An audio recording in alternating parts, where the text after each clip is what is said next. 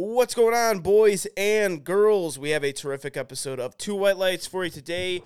We had the most official, unofficial co host, Solana Lewis, on, along with making his podcast debut, Joey Shepard, better known as Joey Bagadonis. I like to call him Joe Bags, on to do our first snake draft. And this snake draft was the GOAT draft. So we drafted the best powerlifters of all time. Steve goes into a breakdown how the snake draft worked. We did six rounds. Really fun conversation. It was a blast doing this. It was awesome. Listen to it, listen to the entire thing. Um, if you guys have ever been part of a fantasy football draft, you know how fun they are, or any fantasy draft. And this is what it was. We had a blast, and we're going to continue to do these. Lots of argument, and lots of debate. Lots of uh, insults thrown back and forth, mostly between Steve and I. Let's, I mean, let's be real. That's usually where the insults go. But listen to it. We go into a breakdown of how it works, and then we just spend the rest of the episode going into the draft. Be sure to subscribe on Apple Podcasts, leave a five star review, leave a five star rating as well, and also follow us on Spotify leave a five star rating, subscribe to us on YouTube. Hopefully, this video will be uploaded up to YouTube, and subscribe on twowhitelights.com. And without further ado, here it is two white lights.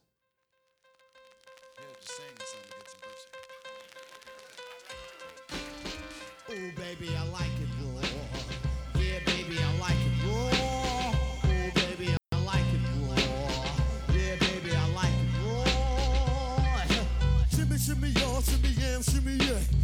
the mic so I can take it away.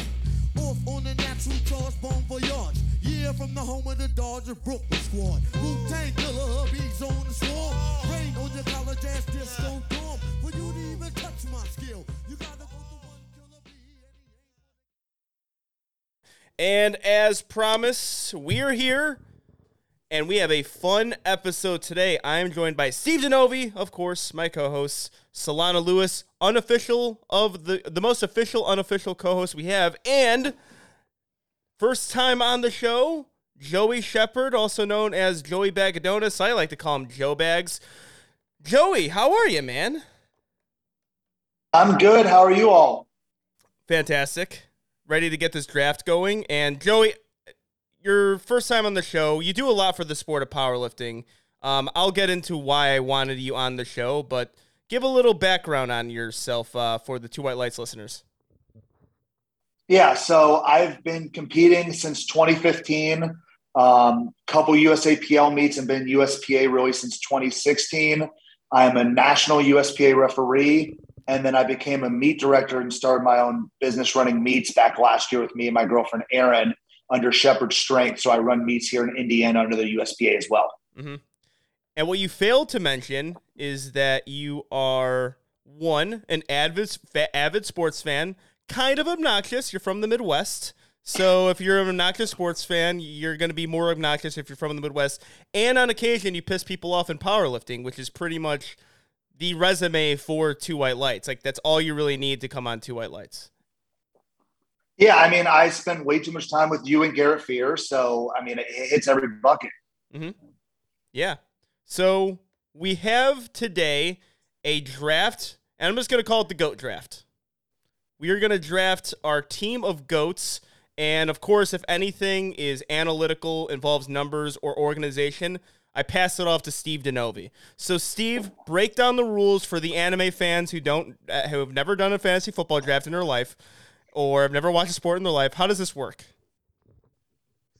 All right. Well, we did this for our IPF show last year, but simply put, in a second here, we're going to do a little random draw of who's drafting first, but all of us are going to get a chance to draft. And then a snake draft means whoever drafts drafts last in round one drafts first in round two, and it snakes back and forth. Um, there's really no rules. You can pick whoever you want. It's a goat draft. We're trying to pick who we legitimately think is the greatest lifters of all time, whether it's raw, multiply, single ply, tested, untested from 1942, from 2022. Uh, we already talked about before we started recording. I'm pretty sure about 90% of the actual ghosts that Angelo has no idea who they are because Angelo didn't pay attention until 2019. So he only knows lifters who are currently lifting. So um, he actually wanted my board that I created so that he could copy and take my picks, and then got pissed when I sent him an open powerlifting link saying, "Here's your board." Yeah. Yeah, man. It's fucking bullshit. But also, if we're trying to make the team of GOAT powerlifters, and the way we're to get the winner here, Steve came out the idea we just Venmo him money. Um, of course, that's bullshit. I'm never doing that ever. I'm not actually now. Now, even if you do work for me, I'm just not to Venmo you the money. So you kind of burn your bridge there. But we're gonna have people vote on it. I think I'm in the best position to have people vote on the best team because most of the Two White Lights listeners don't give a fuck about powerlifting prior to 2016, anyways. So I'm just I might I might use that strategy against you. You could pick your old fucking timey powerlifters. I'm gonna pick the current ones. Angelo, Yeah. realistically, if you just picked nothing but 82.5 USAPL lifters, you'll probably win. That's a very good point. Yeah, I'll just do that all True. of Team Flex. Just go down the list of Team Flex athletes, and you know people will vote for me that way. Um, only take drug tested lifters. Only people pull on stiff bars.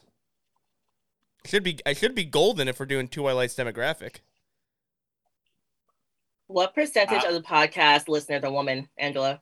Um, actually, I can pull up those analytics right now.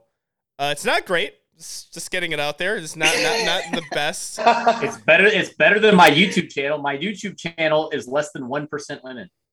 Oh my gosh, That no makes way. that makes a lot of Yep. sense. Less than one. Less than less than one percent. Is it just me? It might be me. Yeah, that's a very good point.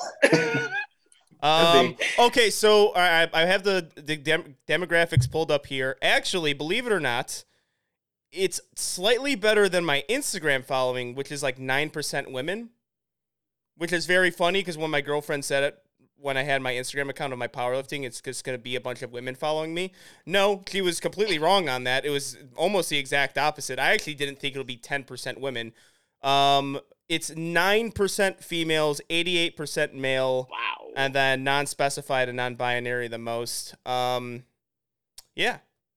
So this episode should probably bring in female lifters, right? Like that's a fantasy draft, um, a goat draft, a snake draft.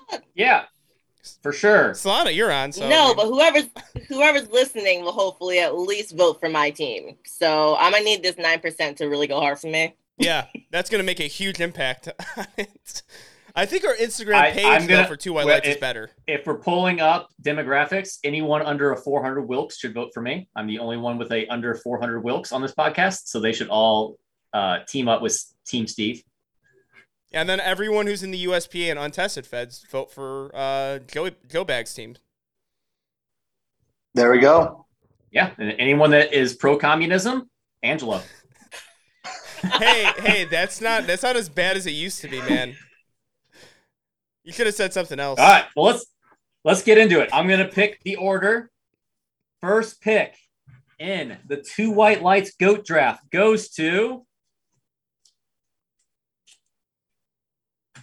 Joey. All right. The the worst pick in a snake draft is always first. Well, actually, for well, this there's one, only four teams. Well, if it was a this- 12 team draft, it might be different. for this, but I'm gonna actually say though, on this one, it is because it's not like for fantasy football and all these other fantasy drafts, you're doing it for the next season of current people. So you have like a okay, here's a consensus number one that we can pick. This one, you're gonna piss off someone who you pick number one. You're going to piss off yeah, definitely a fan or the lifter or a person who thinks they're number one. So yeah, this might be the pick or the draft where number one is the worst uh, draft right. pick to get. number two, the Oracle, Steve. Okay. All right, Number, number th- two number makes sense. three. You're number two to me. You are my co-host, so that's actually a fantastic uh, order for you. Wow. Well, it's perfect because you're not. I mean, considering you're supposed to be number one, you're actually going to be the the bottom. I mean, I, I think that works for you. You are a Power bottom. bottom. Uh, Solana is number three, which means de facto Angelo is the final pick in the draft. Yep. I bet you All right. that piece of paper said Angelo. He was like, no. I don't even need to show it. We assume it's Angelo. Maybe I wrote Steve twice. Who knows? Not going to reveal All if I did or not. All right, All right, so that means Joey, you're Go up Bags. first. Yeah, you're Who in- the first pick. yeah, you're on the hot seat. All right, I'm gonna I'm gonna go with probably the least popular answer for IPF people, but I, have got to go Ed Coan number one. Uh, in my opinion, he's the the godfather of powerlifting.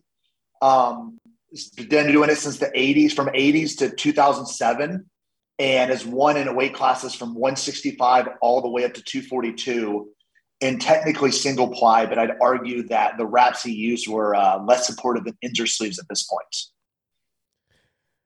I think I mean the safest number one you could potentially have. You're going against all demographics, but Ed Coan and possibly the powerlifting historians in here can uh, shed some light on this. He failed the IPF drug test, correct?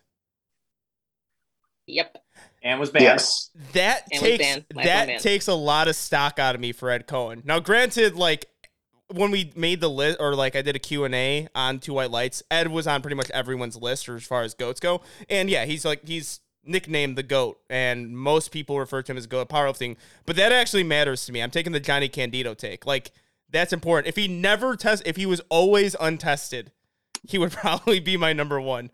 But the fact that uh, the fact that he did fail a drug test in at any point of his career automatically bumps him down for me. That is the USAPL leader. I mean, so that, that are you, I've got something that something that counters that for me is the fact that I forget which deadlift it was. I want to say it's like 898, whichever was the or 920, whichever was the deadlift that took forever for anyone to break.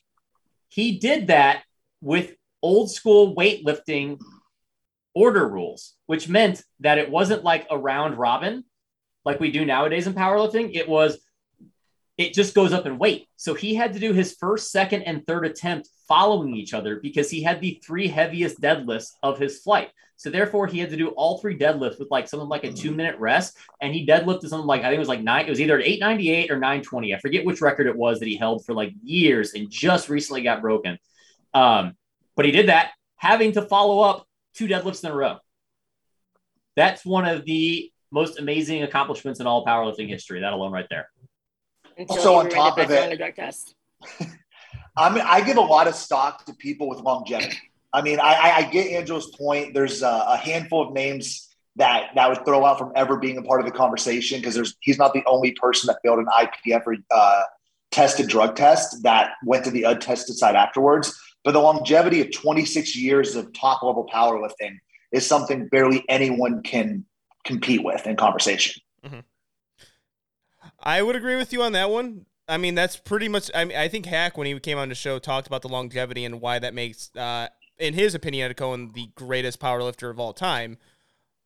But uh, he's so I he would be always on my team, but he just from that he just I think removes it from overall like that status because of the failed drug test. And that is again the USAPL IPF elitist in me speaking.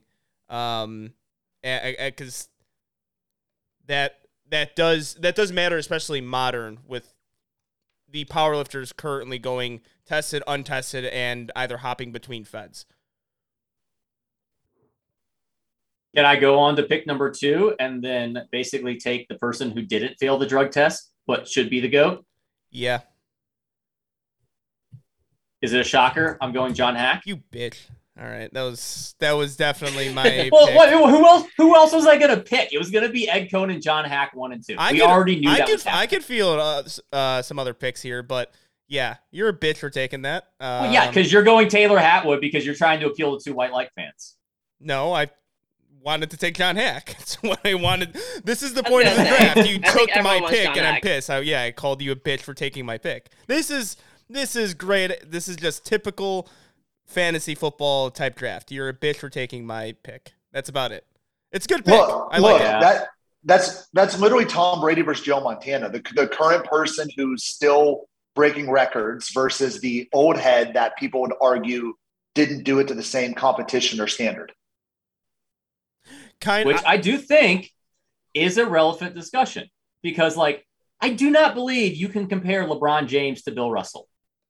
If you put LeBron James back in the era with Bill Russell and Wilt Chamberlain, he's doing the same thing, if not more. I do think that's relevant. Like, I mean, not only is John Haack breaking all of the all time records, he's doing it in the strongest era we've ever had in all powerlifting. Very true. I like And- too. He did it in the IPF and was arguably one of the top three lifters in the IPF at the time. And it took forever for Russ to eventually break it. Then he goes to untested, breaks the 181, the 198, and the 220 records, and in reality, the 242, I believe, because like his record at 220, I believe, is higher than the 242. Am I correct on that? Yes. So, um, and has like I believe the second highest dots all time. That's for wrapped or raw, and he did it raw. Belkin's the only one higher, and Belkin did it in wraps. So Yeah, I mean it's a strong I think pick. the only It's a strong pick. I, the Again, only argument the is only- longevity. Is how long yeah, has that's he the done only that? argument. Wh- Which I, I, I actually say the Ed Coan versus John Haack thing is more the MJ and LeBron comparison. It's someone who is not that far from us, and also is powerlifting too. It, like the type of sport matters because numbers are numbers, weights are weights. So it actually can hold up for a really long time because the weight didn't really change. I guess the rules might have changed, the competition might have changed, but it's not necessarily like the NBA in the 70s was different from the 90s. That is a very different thing. And in this case, it's it's comparable. Ed Coan, the longevity, the weights he lifted are still marveled at. John Haack is the current guy destroying everything. That's why I think it's the MJ and LeBron debate because like it's a little bit more recent and the numbers still kind of aligned to it. Uh, but I agree. I mean, I agree with Yeah, everything I- you're saying, Steve. Joe. I mean, numbers are numbers, but you have to give credit, and this is where Haack's good at unprecedented feats. I mean, his 181 at 2K was unbelievable. Mhm. And but again, similar to the four minute mile, not long after he did it, Blake Lehew did it. It's still no less incredible, but I, I genuinely think Blake being able to do it was because John, someone did it first and was like, oh, this is possible. And then he went on to beat that total. So I mean, that's where Ed and John really separate themselves as they were doing things long before anyone else thought that was possible in those weight classes. Yeah, the IPF and USAPL thing's huge to me too because I compete in the 83 kilo weight class and it's still a number that people kind of look at. They want to beat Haack's old total because he did that in what 2016, 2017. That's a while ago to hold. That's a long time to hold a record, and Russ just recently broke it. But we're all still kind of around that total, like the second best guys around that total, and he goes on. And wa- also the number that he hit because I think the comparison between him and Atwood currently, the number he hit was back at a time where no one was even coming close to that number. Like him and Gibbs were the two like overall best lifters, and you had Haack reign supreme. Then he goes untested, wins everything, wins all the money meets, breaks all the records, holds records in weight classes he doesn't even belong in. He's yeah, a great pick, Steve. It pains me to say it, but congratulations, you lucky bastard, getting second overall pick. Thank you, sir. I'm telling Let's you, move you on. Solana, third pick. things. All right, third pick, my first pick. I'm going with Yuri Belkin. All right. I'm, yeah, I'm taking him. I mean, 27 all-time world records. Um, competing since 2008, so longevity is there. Still has the all-time world record in 100 ki- kilo since 2019 for total. So, and second best deadlift in 110 weight class. A lot of compliments. I'm taking him I think that's a solid pick. again. Did he ever now did he fail an IPF test? Or did he just go untested? No. I don't remember. He was I don't IPF. remember. I don't think he did. He was I, IPF I for a think he bit. was an IPF lifter that then legitimately switched the right way. Yeah. But I'm just gonna say he's from Russia. Do we trust that anyone from Russia has never has been completely clean competing in any Olympic style sport? Well, if there's proof, there, if there's no proof, that's all the proof I need. exactly. that's, that's it. It sucks, but that's it for There's me. the proof. If it doesn't come up, But I mean, it's not history. you can then it compare though. I mean, in the IPF, I think his best single ply total is just barely more. Uh, am I right on this? He he he obviously gained strength going untested. That's Oh, the only thing really? I'm gonna say. That's kind of crazy. I wouldn't expect that. like a lot of his okay so it looks like yeah so it looks like in 20 2014 was his last ipf meet and he hit 2298. And then after that, he left and started doing, well, WRPF, which was around back in 2016, and then GPA and then IPL Worlds. He hit a 2491 single ply in an untested fed in Russia back in 2016. So it's, it's very possible that between 2014 and 16, he, he legitimately did. Uh, I do see, though, he did FPR, which was the Russian meet. He did have a DQ. That looks like it was a bomb out though. That doesn't look like it was a DQ for a drug test though. So yeah, I don't think he ever failed a drug test. I think he legitimately switched over. Um, and then eventually he has out totaled his single ply and wraps by ov- almost 70 pounds, it looks like. So Yeah. yeah, I mean, for a long until until Haack came around, he was the dude to beat. Like it was just like the Yuri Belkin money meet shows. He he took it every single time. Um, yeah, I mean, he was he was kind of like he was kind of one of the first true like freaks of modern day powerlifting. I think in the sense of like what we look at the format of just people winning these big uh, coefficient score money meets. And to be fair, it could come back to be the Yuri Belkin money meet once every restrictions or if they ever restrictions drop where Russian athletes can come back to the states and compete. I mean, he the only reason we haven't seen Yuri is because of COVID and then all of the political unrest right now. I mean, for all like obviously his his dots numbers aren't where hacks are, but you never know what could happen at a head to head if Yuri can come back to the stateside and compete. He hasn't been the same though in a while. His deadlift has not like he's he struggles to deadlift over 900 now. It seems like fairly Wow. often when he does it in actual like full power meet. Like it's like low nines where before he was going like mid nines. I don't know. It was his squat that honestly started blowing up because at big dogs he almost he tried to squat a thousand pounds. Um, but his last full meet in wraps, he only squatted 804. I'm not saying he couldn't come over and, and be the Yuri Belkin show again, but I, I do feel like he might be a little past his prime. But yeah, I mean, obviously longevity, you're talking longevity 2008 all the way to 2022. Um, dude's been doing it a long time, which we've talked about. Like, if you look at longevity, it's almost all the people that tend to start natural and then switch over when the time is right versus just hopping on gear from the get go and uh, thinking that's going to carry them to the promised land. Yeah. I mean, really, with these first three picks here, that's probably the overall consensus, minus like a few of the USAPL lifters, um, with John Haack kind of like crossing that out. I think Ed Coan, John Haack, Yuri Belkin, pretty much what you would expect, top three for most people. Yep. And let's go with number four.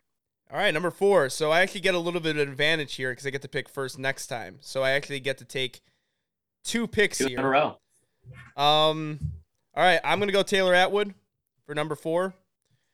Taylor Atwood, he does not have the longevity I think of Ed Coan, Yuri Belkin, John Haack. I still think has more of the past accolades, but Taylor Atwood hit 838 and a half in 74, and I don't see any 74 kilo lifter getting even close to that.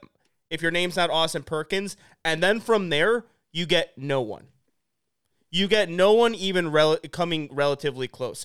The Chase 800 was something that was a story in powerlifting about two or three years ago. Two lifters hit it. One was Taylor Atwood, and he fucking nuked it. He totaled, I think, 810 when he did it.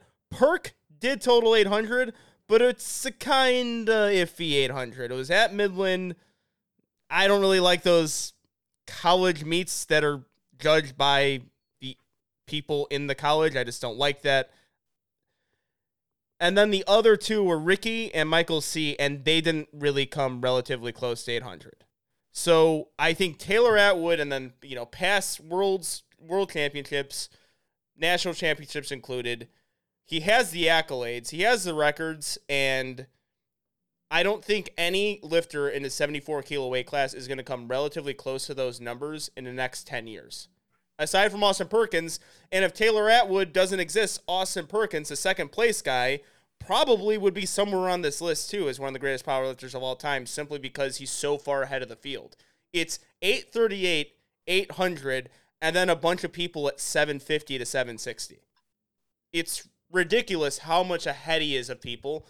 And he's in the current greatest powerlifting generation, especially in drug tested, that we've ever seen. And he's mopping the floor with people, totaling 790, and that's 40 kilos below his best meet, and he's still winning IPF World's Best Yeah. overall lifter. And he has the untested record as well on a stiff bar. 838 is the record of all powerlifting, regardless. But I'm going to be honest. I would not put him in my top four. And there's a very oh. specific reason, and this year solidified it. The 838 is arguably one of the greatest performances of all time. I'm not denying that. Taylor has one issue, though, and that is he has these great performances, and then we get a year or two of downtime because of injuries. If you if you think about sports, if you had a person with a 15 year career, but every other year they had a down year because of injuries, could you consider them the goat? I could just based on the accolades not being hurt by the injuries. Like the injured Taylor Atwood still is the best in his weight class and still the best overall lifter. I mean, it wasn't always the case. I mean- I mean, Haack was the best overall lifter before Atwood. That's why I think the Haack pick was a fantastic pick. Um, and then say, I mean, even if you go male, female, there was other p- lifters who had those insane formula scores, but he still has those accolades. And even with a 790 total, with his 790 total in 2019 that he totaled at Worlds, he would still probably be in a lot of people's goat lists because of how crazy that number was. Now it's like a number that's kind of shoot away. And that's because he totaled something unprecedented and ridiculous that we didn't think a 74 lifter would ever total. And he did it relatively easily, too. I mean, we're, we are talking about that performance, but he has the accolades, the past accolades, I think, to back it up. I thought about that.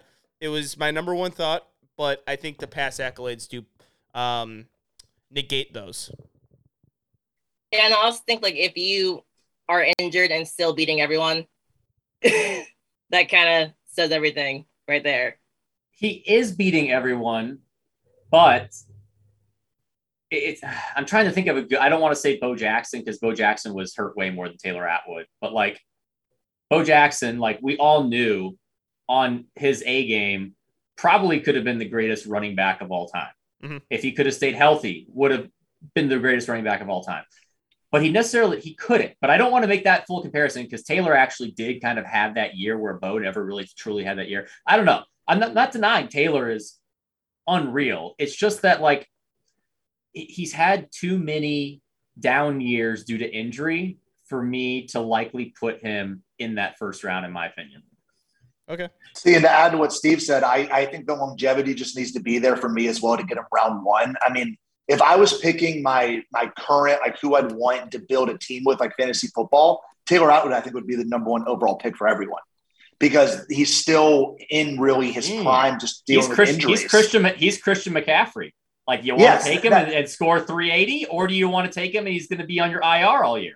Yeah, but it's- exactly. So like, but but at the same time, like he's st- like he's still total 790 with him being in, on the IR technically, right? We would have to come up with the scoring how you do with powerlifting, but he won IPF World's Best overall lifter at his weight class. That's like the number one thing you He could did, possibly but- do. He did, but he's he's like a running. He's a running back with a little bit of an injury risk. He is a former running back. Yeah.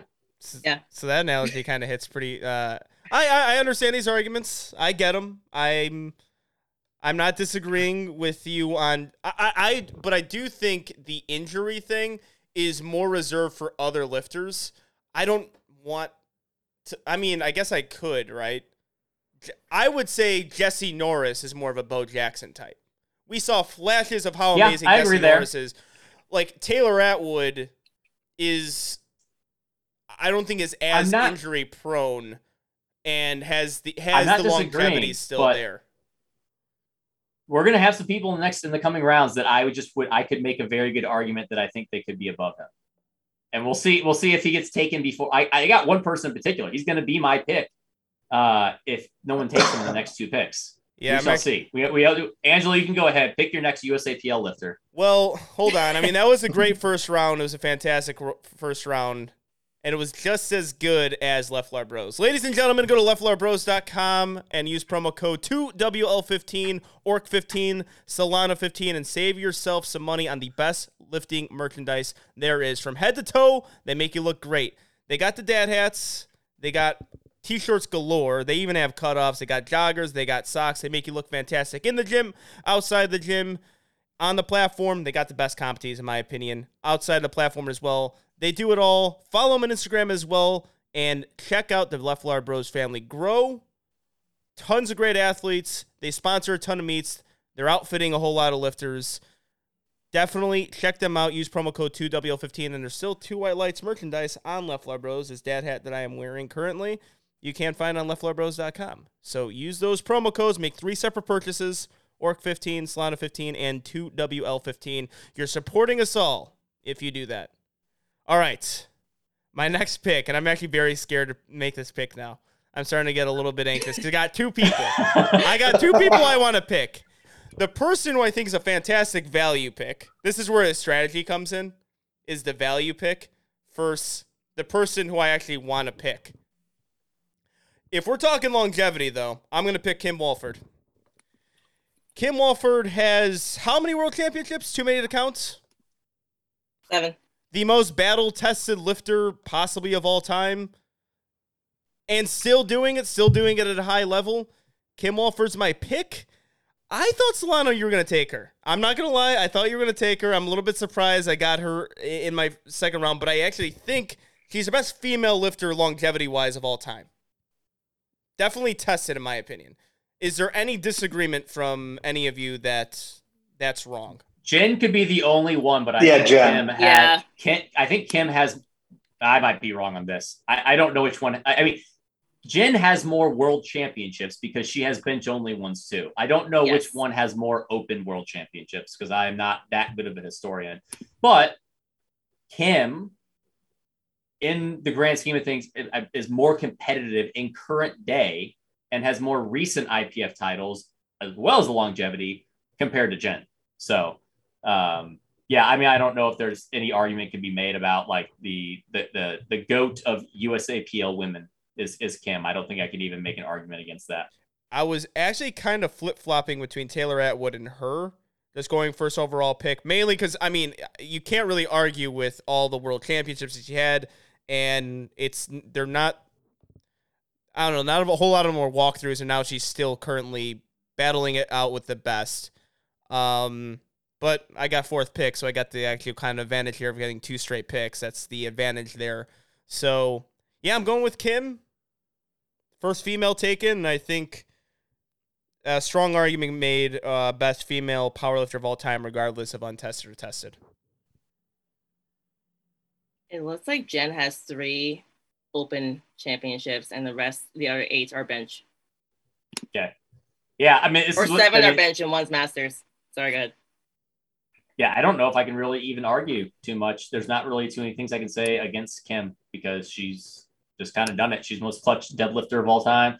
Um, yeah, I mean the the only argument I can say against her is she doesn't hold any of the current open world records. There are people that are stronger than her now, um, but obviously she was doing it before her time. She's done it on multiple weight classes. Um, like I said, the only argument against her because I think in ten years we could see her drop down on that list for the reason that I, if we have longevity from some of our current world champions, um, they're putting up numbers that Kim hasn't been able to touch.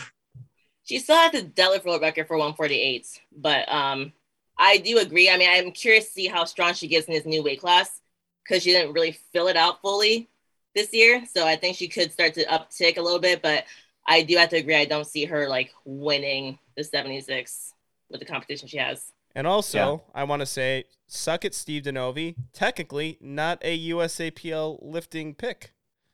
Oh my god. She, USVI. no, Yes, she, she was in she was in the USAPL So John Haack's a USAPL for a very long time. Yuri is Belkin too, in an a sense, IPF pick? Yes. Yes, I am saying John Haack is a semi USAPL pick as well. Whatever. Suck it, Steve. I got it. Kim is a USAPL pick. I don't think she would like you guys saying right. that. I'm just gonna go on record. She probably won't enjoy that. Not, not, not the, not the greatest not. relationship from my understanding. But all right, All right, Can we move on? Solana, next pick. All right. Well, I'm taking Jen. Jen Thompson is purely like longevity. Um, she has 11 world championships, even though we decided seven are bench, one Masters, three Open. Um, I think what really pushes her over for me is even though she's she's not gonna be winning IPF Worlds again for like Open, I don't think ever. But like the fact that she came into um, nationals this year and like bested her best ever total is like kind of crazy to me. Like she's still going up numbers wise. And I thought she was never going to best her best total again because last year was rough. She went like seven for nine in most meets and sometimes six for nine. So I have to pick her. I Jen is incredible, but again, we're we're purposely being argumentative here because this isn't fun if we aren't. I don't think if she had the bench she had, if she just had the total, we would be talking about her. Like, let's say she had the exact same total, the exact same total, but it was more evenly distributed. She probably isn't being picked at that point. I think her bench and the amazingness of her bench carries her a bit too much in the sense of the GOAT debate. I think it makes it better. When- She's No, the only every- woman benching anything near this. If we're talking bench GOAT, yes, but we're talking total. We're talking power lifter, not bench. If we're talking bench, she's probably one of the first three picks. I'm talking power lifter. She's an amazing power lifter, but is she the sixth best power lifter of all time? Mm. Currently, right now, no. Tested. But if you if you look at what she was doing when she really first got into it, she was the one of the best, if not the best, natty powerlifter of all time, not just including her bench. It, the, the big thing is, is the longevity is there to where she's still at a competitive level, getting podium at Raw Nats, where the competition, yes, is caught up. But if you look at what she did when she really was in her prime or peak, I think that puts her in the argument of this category. I don't know if I'd pick her the second round, but I definitely think she deserves to be on this list. Oh yeah, for sure. Uh, she deserves to She'd be on be this list. It's just that team. where I, I'm I'm saying she's higher on this list because of her bench, but we're not talking about bench. Yeah. I I I do like Solana's argument though, because I think if this recent Mega Nationals didn't happen, this performance, she would still be within these rounds and picked in the draft. I just don't know second round, but still getting podium position at a ultra competitive weight class at this age and what she's done definitely earned some points in my book. Like I was amazed to see her on the podium. I didn't know she was on the podium until I saw the podium positions. I'm like, holy shit, she was able to do it still. Like this is a very difficult thing, and I mean, her and like David Ricks are the only people I know competing this competitively into this age. So I I, I do think that I- that helps. Out of all the things we said, she may take more offense of comparing her age to Dave Ricks. Wait, I He's nuts. I mean, hold on. What other female is Jen Tom? I, I'm saying Dave Ricks is Jen's Competing. at late her late forties. Dave Ricks, I think, is almost seventy. he's not almost. Is he he's, really that he's in his sixties. Hold on, Jen. If you're listening, this is not my point that I was making. She is the she is clearly point. in the female in the female division of powerlifting doing the most at the most advanced age. David Ricks is the male apparent to that, or, or the Alright, male. uh, the- David Rick sixty. David Rick sixty two.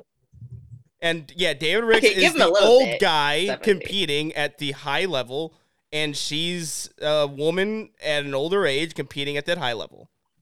That's the comparison I'm Angel, I was waiting for you to screw up. I was waiting for you to say old woman. Yeah, I was like, I I was really avoided waiting that. for you to screw up. That Jen Thompson So- punched me in the fucking that- face the next time I saw her. My argument that I'm gonna Oof, I'm gonna throw might. in, my argument that I'll throw in for why Jen, she's one of the best competitors we've ever seen. She went. It was something I forget the streak. It was something insane of how many meets in a row that she went unbeaten. And it's not always about total. It's about competing on the day and doing what you did on the day. And she was one of the best competitors in head-to-head matchups we've ever seen. Kim, Wal- yeah, I think her and Kim Walford, they had that comparison between the two. They just won head-to-head matchups and just kept on winning. Um, yeah, that Mhm. that definitely holds more stock. But uh, Jen, by the way, I like Solana's pick. Steve didn't seem to like Solana's pick, so ignore all the shit that possibly could be attributed to me saying that you're old, and just focus all on Steve, all the negative things he said. I agreed. I, I agreed. I like Solana's pick. Steve, you're a dick. You Thank are you. a dick. And one thing I want to point out too, like it's kind of the same thing, but her best total besides this year was 2018, 1103. This year she got 1106. So I think like four years later, and you come back, like no, I I don't regret you, Jen. I did not regret you being my second pick. Hashtag friends. Steve does.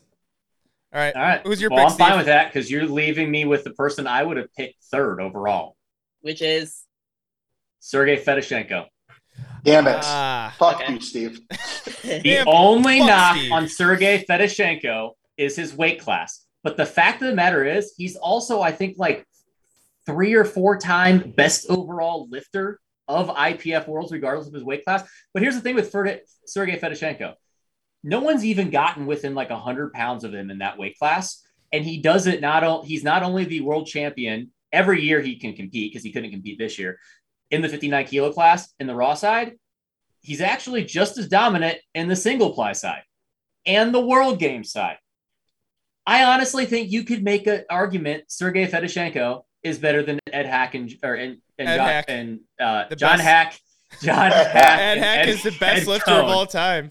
Imagine, imagine those, imagine those two combined. Sergey Sergey Fedosienko is the best IPF lifter in history, This is a, the and I, biggest. I, I think it. I think that would be a very hard argument to make uh, argument against because not only has he done it for I don't know how many years, he's still the best in his weight class. Mm. It's not like you can say, "Oh, well, people have beat him now." It's it's kind of an old. He's still the best by like over fifty kilos. yeah, this is the most Steve Denovi pick. Yeah, that all was. This is like this is. I have no Steve. argument. Joey, I like you. That's why you're on here. Well, I had no argument because that was my pick. So I'm more upset because I was I was teed up to make that exact pick and surprise uh, Angelo. So screw you, Steve. I'm on Angelo's side. Yeah. Hashtag Steve's. a I mean, dick. Sergey If you were has listening into this out-totaled point, Steve's second dick. place more than Sergey Fedosienko has out-totaled second place more than Taylor has out-totaled second place. Yet he's in a weight class where Yeah, the weight they're class. totaling less. So percentage-wise, the amount he's out-totaling second place is astronomical. Yeah, he's in the weight class No one, that no one's even close to him. no one really pays attention to. That's the problem. But if you take uh, coefficient, if you take coefficient score, he still wins. Yeah, no, you're right. You're 100 percent right. Just he's in a weight class. like if we when we make this list and the fans vote it, it's gonna hurt because people are gonna be like, "Who the fuck is that?" Sounds strong with the name of Sergey Fedosienko. How can you go wrong with that? But they'll be like, "Uh, all right." Like the IPF Well, enthusiasts uh, would love it, but On top of it, he actually has the best uh, raw with wraps total in raw, and he also has the best single ply total in 132s. So he has the best raw, classic raw, and single ply total of all time at 132 on the And tested untested. side And untested, correct? and untested. Yeah, he beat Richard Hawthorne. It's wrap total in sleeps. Yeah. So literally everything, every every single possible record you could have, he has in that weight class. all right. I, if I could It's drop my picks. mic without Yeah, unplugging, I no do one, it. no one, no one's disagreeing with you, Steve. It's just been, uh, it's just Well, no, I'm just trying to rub it in because he should have been in the first round, yet someone else decided to take someone Oh yeah, who, uh, who could have. I'm gonna. T- I'm just gonna take a 74 kilo lifter on principle every single time. Because all right, you know All what? right, Joey, hold go on, hold ahead. on, hold on, really quick. I want to get this out there because I'm positive Sergey Fedosienko does not listen to Two White Lights. We don't have a whole lot of Russian lifters.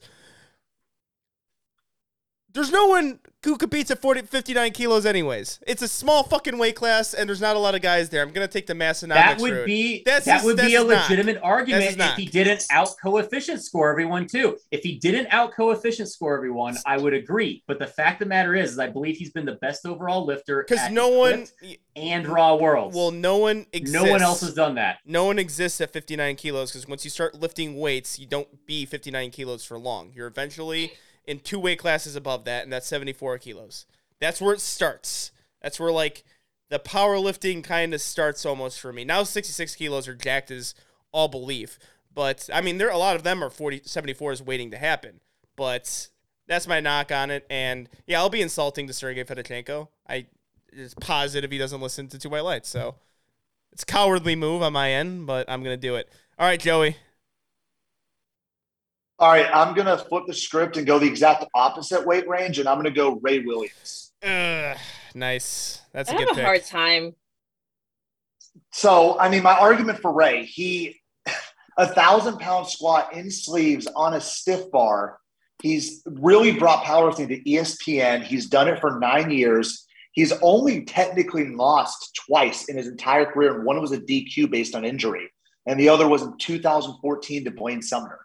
He's won every meet. I understand right now there's a little bad taste because we haven't gotten the Jesus for Ray battle. But to be honest, he still to this point has the biggest natty total ever. Now, Jesus probably could have and should have beat that and will beat that. But as of right now, Ray Williams is still the king of total. And as much talk about coefficient, I still think you have to put in the, the consideration the biggest natty total that's ever happened. Yeah, and I, I think one thing too is like I there's a lot of like you got Andre Malanichev, you got Dan Bell, you've got some others who who have fought for these these the the top total of all time. I don't think you can take them before Ray because Ray has totaled more than them in sleeves. Tested. I, I consider I can I, until Jesus is going to beat it, but until Jesus beats it, Ray's twenty four fifty two is the greatest performance in powerlifting history. Solana, I think by facial expression just had- alone, you have the most uh, disagreement here. So you got to you got to give us it. I hear you, and like it's true. Like he brought us to ESPN. He's done so much for the sport. It's just hard for me to call him a goat. Like it's just because like he's just been going downhill for so long now. I'm like, is he really a goat because We were he got that total, which is about to be beat by a lot? That down downhill, it was his the, the 2452 was only three meets ago. He's just been he hasn't competed in three years. well. He's at a Virginia Pro. No, It's not like he he's done. He did Virginia Pro. He did the pro last year. Yeah, I mean, I think we we probably likely all agree he's probably not going to beat that total again, mainly because of the injury he has. I think with his SI joint, but for a super heavyweight, he actually had a decently long reign. I was That's- gonna that's say not that. uncommon. I was gonna say that for most super heavy, most super heavyweights have like a meet, and then that's it. They're done. Uh, honestly, probably because he's on the tested side of powerlifting, he was able to do it over like a three or four year span where we saw consistent progression. Usually it was the Arnold we saw that progression because we always knew his nationals went down because nationals was in the middle of football season and then worlds he had to travel. So we saw the Arnold in particular, but it, there was consistent progression for a little while until he just kind of hit the injury bug as well as the, the, the issue with worlds with the weight loss. I don't know. Yeah, I, I still consider his performance the greatest of all time. His 1080 squat, I still think is the single greatest lift of all time. While that shouldn't make you the GOAT, the fact is his deadlift was incredible too. And that's why he was actually able to be a GOAT. Mm. well, it's a recency And he bias was the face of of the too. he was the face of the he was face of the sport for at least three years too. I mean, he was the face of powerlifting. Yeah, it's a recency bias thing. I think with Ray, I think maybe if he, he calls it a career of 2019, we're not saying this, but he didn't call it a career. Still tried to compete, and the longevity with the super heavyweights really difficult. I mean, uh, the amount of weight that he had to lift, the amount of bench presses, the squats that he has to take, and then on top of that, a monster deadlift there too. It takes a toll on a lifter. So we don't know what Jesus's future lies for him. He looks about as primed to be one of the goats as any lifter right now. But as it stands, Ray Williams has the accolades, has the records, has the performances, and uh, you're absolutely right on that, Steve. He was the guy in powerlifting for about five years. He was the guy, like a guy like me who was dabbling in powerlifting. I knew Ray Williams. I saw him on ESPN. I saw a guy squat thousand pounds. He was kind of reaching a mainstream audience because he was so good, and he and it wasn't like he was winning on formula too. When you go to Wilks, he was winning USAPL meets best overall on formula. So I knew I knew some eyebrows were gonna be raised on that one, but you also have the advantage of picking next, though, Joey. Exactly. So my next pick, I'm going to go Mariana Gasparyan, the highest dots in classic raw powerlifting by any gender. 709 dots, the only person who's ever dots 700. She also still has the second best raw dots um, just behind Kristy Hawkins. On top of it, she did two different weight classes. And again, the longevity is there. Competed from 2013 up until last year at the Kern, where she retired after again winning another money meet. I hate you. You paid Yeah, you paid same. me back for taking Sergey. I thought Exactly. Mariana should have been in that fifth to sixth range. Uh, I mean, she's the greatest female untested lifter. If, if Kim is the greatest tested, Mariana's the greatest untested. Any pushback from any So- of us on this pick? Because No. I, I, I, mean, the only she, she- only pushback with Mariana, the only one I can give you, I felt like some of the lists were suspect sometimes. I felt like the entire Kern performance was a bit suspect. I'm about to say, yeah, that's just the Kern period. But that's kind of choosing an untested lifter. I mean, I Yeah. mean, it's just kind of the point. Yeah.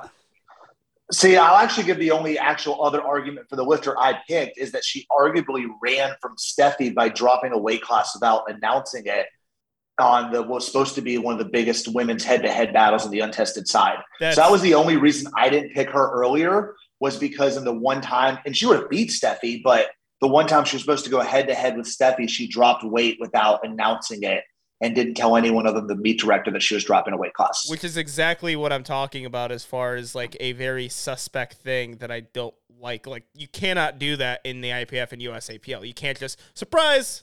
I'm in a different weight class, and do it on like you. Like you have to declare a weight class just so there's none of this fuck shit going on, and that's, I guess, my only knock against her. But I mean, she did it. I think it's within the rules too. I don't think there's a rule stating it, so it's not like she cheated or anything.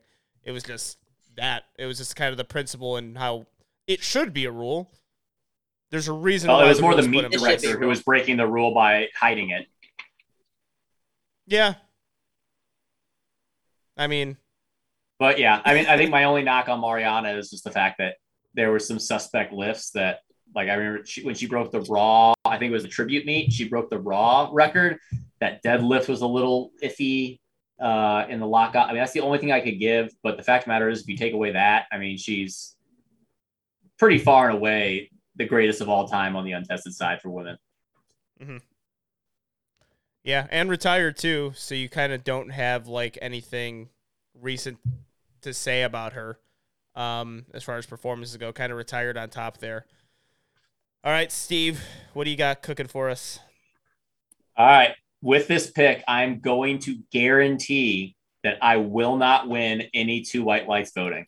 Good. I already picked Sergey Fedosienko. This one will really guarantee it. But the fact of the matter is, is anyone that knows anything about powerlifting knows that this person could very well be top five if you're truly talking about the history.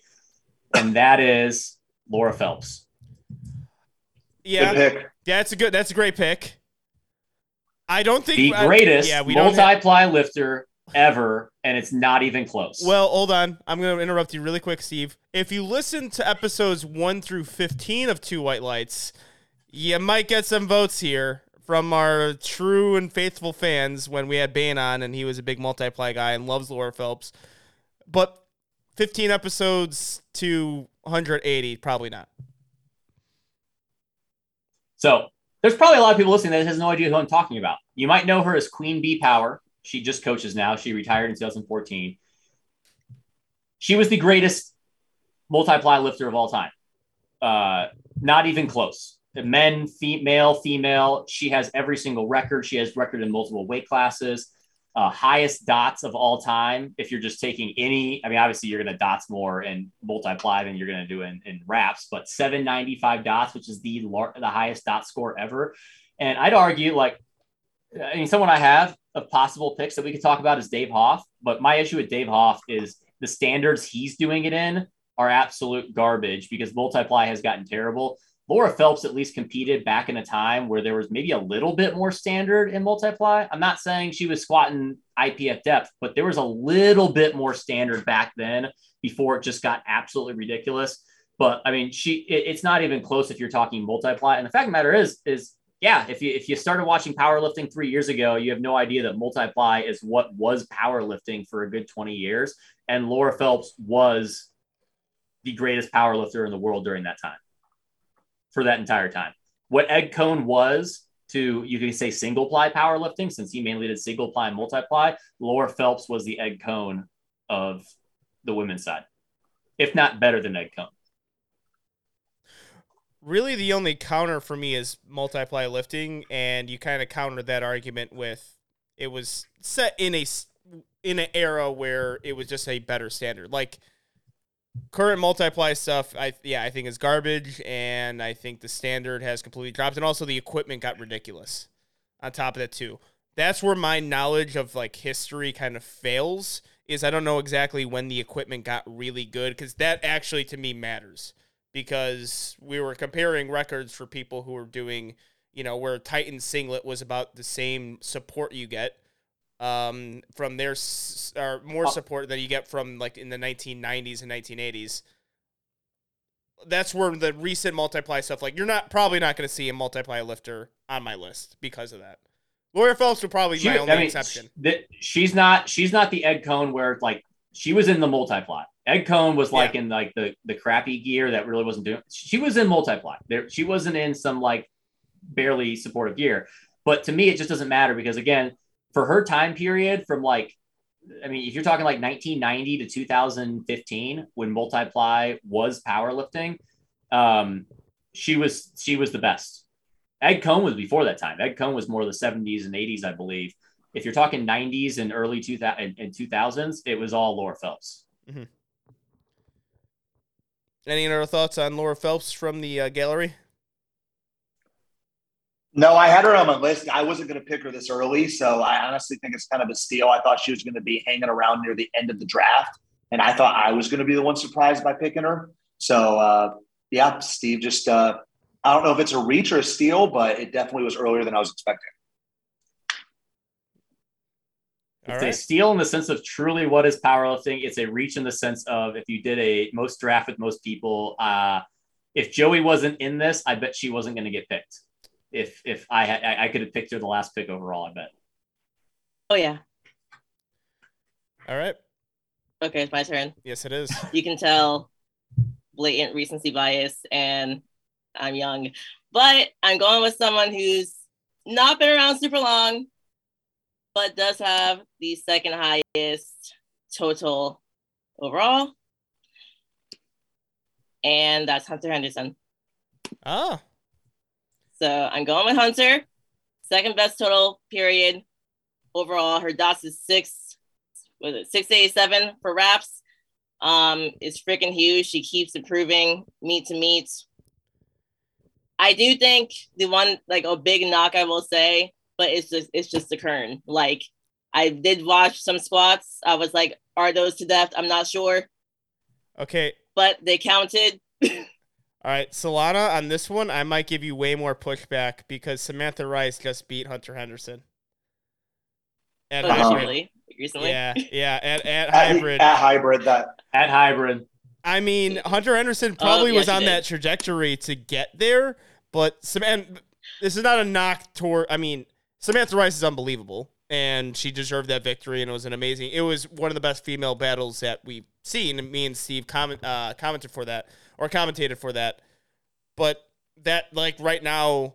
I think Samantha Rice is the person to beat, and Hunter Henderson, I think, is kind of turning her attention else- elsewhere, and that's where it really hurts her as far as goat status. yes and no. Here's the thing with Hunter and why I, I would not have picked her here. She is in the goat status if you're just talking wraps.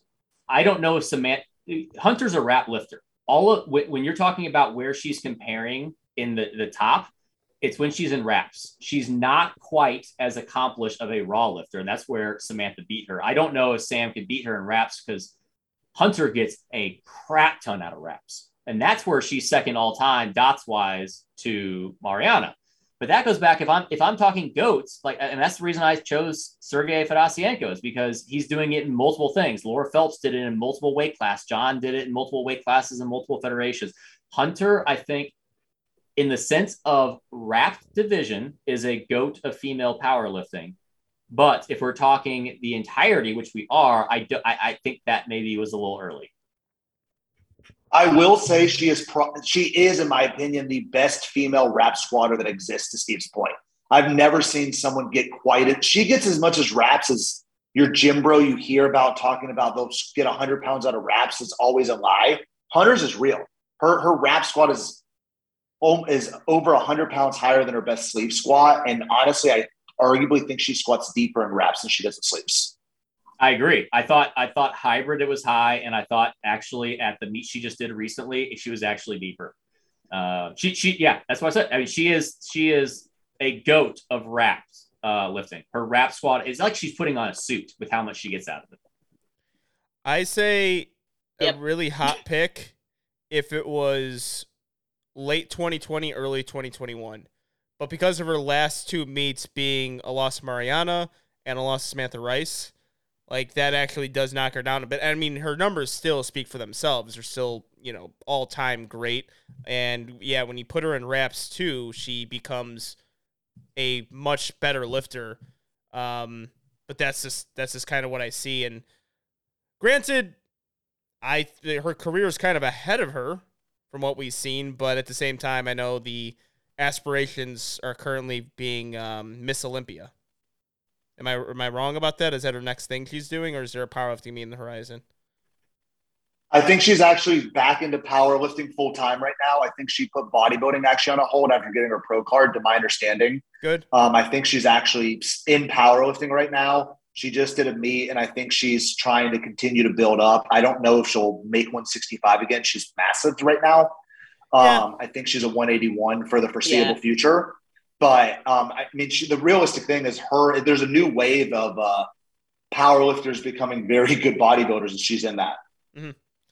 Yeah, we've seen that recently, and I mean, definitely 181 is the weight class for her. I mean, if you guys want to pull up the side by side of me interviewing her at the hybrid, not my best look. I, you know, Ryan Lapadat talks about getting out angled by Marissa Inda.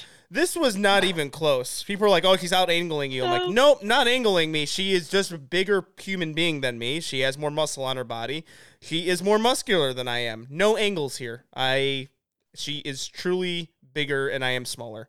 Um, so you can understand where the bodybuilding background or the bodybuild the aspirations for bodybuilding make sense for her. Um, all right. My pick for number four. Ooh, I'm having a hard time with this one. But I do get the advantage of back to back picks here, right? Gotta love being Yeah. four. Mm-hmm. Oh god. All right, this one's It's, really it's hard. gonna it's this one's really hard. it's gonna start getting hard now. Yeah, it's gonna get really hard now. Yeah, all right. It this one's especially hard because it's kind of like more of a fan thing as opposed to maybe the logic. But I'm gonna go Dan so Bell. 82 and a half kilo lifter. Nope, Oh, okay. Dan Bell. I'm gonna go Dan Bell. I could go Malanichev here too, but I'm going Dan Bell because I love Dan Bell. Dan Bell's the fucking man. I- Dan Bell's numero uno. I think you have to pick Dan. I think you have to pick Dan Bell over Malanichev because the only argument for Malanichev is the fact that for a super heavyweight, he had good longevity, but Dan Bell is doing that too. Um, and he has a higher total. I mean, Dan Bell is the, best untested super heavyweight of all time. And not just because he had one good meet, but he's been doing it multiple meets in a row. Yeah. Yeah, I, I think the raw, raw raw with reps. I think he's done a few single ply meets in between there too.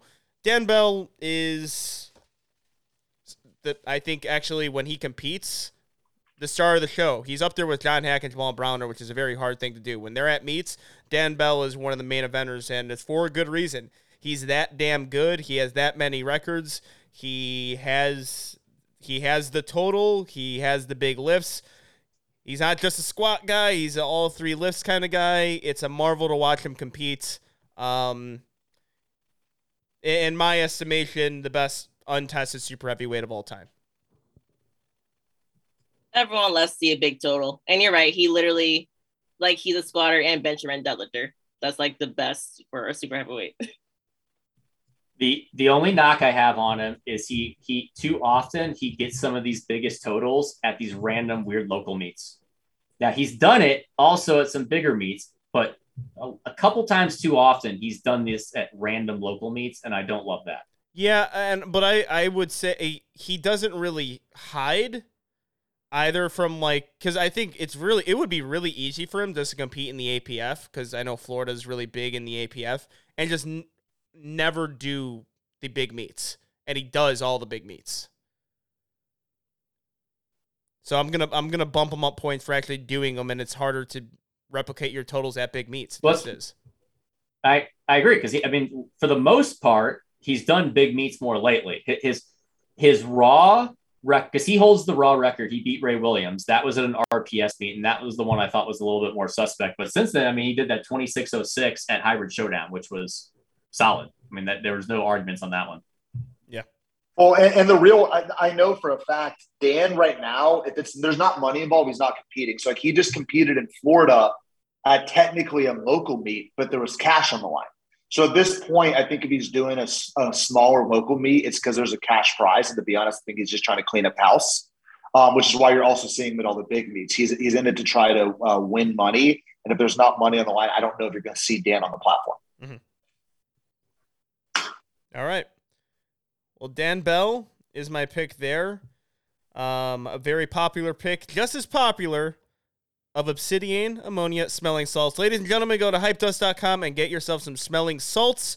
Steve, do you have some by you? Do you want to just take a little whiff? here? I have not tried. I have not tried. I tried the tampon nose bleach. yeah. Mhm. Uh, Solana, you weren't on this one last time. I determined I actually like this one a lot. It's it's it's a nice it's a nice uh, a s- soft whiff. It doesn't it doesn't hit you as hard in a good way. It's a little bit more controllable. I have not tried this one. Uh, oh my gosh! Yeah. Do I, it. I didn't even I didn't even try and sniff it. I just opened it. I'm scared. I actually remember when I took this one out of the bag. I sniffed the bag and I actually thought my nose started bleeding. All right, put the tampon in once the nose starts bleeding. Let's do it. Oh my gosh! Yeah, yeah. That is obsidian ammonia smelling salts, ladies and I- gentlemen. barely. I didn't even. I was just breathing, and I didn't even get it close to me. So far from your All nose. right, use that promo Yes. code 2WL15 Good lord! if you guys like some strong smelling salts, Oh. and they differ in ranges. Just Why is this being a thing? I like how you're only only doing it too. I said I was gonna do it. I never have. Um, I but I compete, so I gotta actually like save the. Uh, you know, I don't want to get too used to smelling salts and just do them randomly on a podcast. You will not get used to that. That was that was pungent beyond belief. Yes. So if you go to hypedust.com, they That's they range in strength as well. Like Steve said, they have different strengths. This might be the strongest. Steve, would you say? that's that one right there is the strongest I've ever smelled in my life. Okay. But again, I'm going. I actually like the little tampon one because I can control it a bit more. That one was so strong that like I don't even know how I could like control sniffing that one. All right. Well, go to hypedust.com, use that promo code 2WL15. Check out all the merchandise they have. They're at a ton of meets. They are an awesome brand that gives back to the sport. So remember, promo code 2WL15, hypedust.com. And for my fourth pick, I'm going Russ Orhii. I just guaranteed I win, right? God, I win. That's I su- fucking win. it's not a terrible. It's not a bad pick. No, it you isn't. literally doing that just just to you. You are You doing s- that though just to get the fan vote. you You say that. just guaranteed it. you say that. no, you are. You You, we all know you are. I can't think Stop of another person. smiling while you're saying it. you are literally smiling while you're trying to explain this. You I liar. can't think You of another Italian person. crook. You, I can't think of another person I had put on this list for my fourth pick. Which, by the way, you like what I, I made sure to make it a point that I picked Dan Bell third and Russ Orhii fourth. So make I'm making that a point. I didn't pick Russ Orhii third. Russ, I, all right, I can't think what to pick in this spot aside from him. Let's go back to round number one. John Haack. 83 kg goat for a long time. Russ Orhii has pushed that record far and be- above and beyond and has, in my opinion, one of the more stacked weight classes just in the USAPL and IPF, just in general. 83 kilos. The most amount of lifters go there, most amount of lifters compete in that weight class, and he has dominated for a very long time. Five-time national champion, two-time world champion. He's he's really easily got the world record. Um, I think the next closest person is about 15 kilos away from it. So he's the best in that weight class. He's got the longevity, and we talked about on the podcast. He's becoming just an amazing platform performer where you can kind of guarantee he's going eight for nine or nine for nine every single time he competes. Um, and here's here's just the thought here. Is there another guy in the sport if you just if he did the John Haack route and went to the untested side, he just fucking take every single record and probably have the same success, if not better, as John Haack? I don't think I can find an answer. Russ Orhii would be Yeah. that guy. Bob and Ashton. Yeah, Bob and Ashton. I would say And honestly, Russ too. I, I- I, would go again, Russ. Russ deserves to likely be somewhere around here, but you're picking him over Ashton. And Yeah. Ashton Yeah. actually has been winning national championships just as long as Russ. Five? Ashton has Five? won IPF Worlds, and Uh, Ashton what- was it Open has Worlds? a higher dot score. Was it Open Worlds? No, it wasn't. No, he won a junior. It was. Oh, it no, was. no, no, okay. So it was Open Worlds, and Ash, Ash You've now got is a Monica pick. Brown on here, one of the most Bonica. decorated people. This is the word. Bonica, one of the most. and all the hate, and I don't all know. the all the hate is Again, gone I, on to Steve. Now. I could have I could have so many arguments here, and I'm just I'm just gonna go in on the fact that you are doing this just to get the vote and if I beat him, Yeah. put me on the fucking list. All right, that that works both ways for me. There, there's 13 tested lifters with a better dots right now than Russ Orhii, and Russ is not a lifter from the past. Are they That's five- where I wouldn't put him here. Are they five-time national champions and two-time world champions? All of them? I mean, there's one up here that arguably would be a better pick at this point, Amanda Lawrence. Well, shut up. Maybe someone else is gonna pick her. again, Look at my team, though. nothing against Look at that fucking He deserve- team. Yeah, look at your team. What you a literally team. already got all the votes. Taylor, Tim. Russ, or he. Just wrap it up. You got the two white lights votes. 17 year olds with the fucking undercut curly hair dangling earring are gonna love this goddamn Uh, list. And guess what? They probably Angelo's hate gonna- me the all most Angelo's know. gonna- and make fun of them. You Angelo's appealed- picking Wheeze next. Yeah, he probably Oh, please will. do. He probably will. Please do.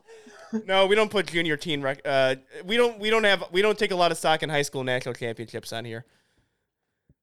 But all right, and no, I whatever, I'm going with it. Russ did. Russ All Horry, right. number four. All All right. right. So my next pick, we're moving on. Yes. Yes. My next pick is Bonica Brown. Why Bonica Brown? 11 time IPF world champion, both Raw and Equipped.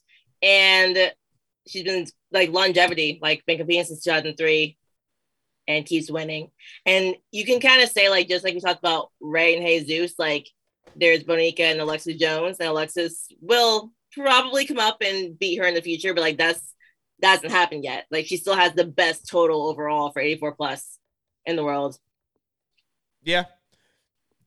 I think Bonica's it's kind of like a, it's it's a, just a fantastic pick. Maybe could have actually gone a little bit higher. I I, I do think you could have Yeah. put her in that third round there. Possibly. I think with the accolades, so if we look at third round here, I mean, even to go to second accolades, there's no one really quite like Bonica. I think her and Kim probably have the most accolades. I think her. I think she's another person at weight class hurts her. She doesn't get the big formula stuff. But single ply too. I think probably the most undervalued pick is Bonica Brown right now, just because of how high she possibly could have been. I mean, there's arguments she could be in the first round too and it's even more under uh, it's even more undervalued because Steve's gonna mispronounce her name for the entire podcast.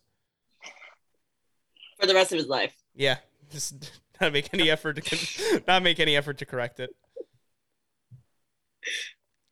Steve, you're awfully silent. No Are you just, are you Well, just, because- well, are you no, just avoiding now I- saying her name? I no because I am trying to figure out my next pick while Oh. you all are talking because I'm so torn between like six or seven people on who I'm going to pick next. I have no idea. Yeah, have we decided are we doing five or eight rounds? Because that does matter for my next picks. we probably have to make the We're decision right now. eight. Yeah, We're it's- not get, we're not going to do eight. I think we can do six. We're at about an hour. We're Yeah, about an hour right now. I think. yeah, So you want to Okay. do six? We'll do six rounds. Yeah. We can do six. That works. Good. Okay, we'll do six. So we got we we me and you, uh, Joey, have three more picks. All right, but Cool. any any other thoughts on uh, Bonica Brown here? I mean, just a No, I think It it's the seems like a reserved general spot. consensus. quality pick. You made up for your Hunter Henderson pick, I think, Solana. Yeah, I Guys, think, I panicked. flip, I panicked. I think if you flip those, I'd actually be less upset, to be honest. yeah, but you got both of them technically, so I guess you're good, right? You got both, so all right, They're on the team. It's all good. Moving Miss- on. Mr. Denovi, who do you got? I'm I'm debating if I'm just going to go fully in on just getting dead last in the fan vote here, and I think I am. Go for it. I'm going for it. Gene Bell. Oh, Good that is my guy. That is my favorite person. Cigar Gene smoking Bell. Gene Bell. It- Just go to his open powerlifting from 1973 to 2006. All it is is a bunch of first place.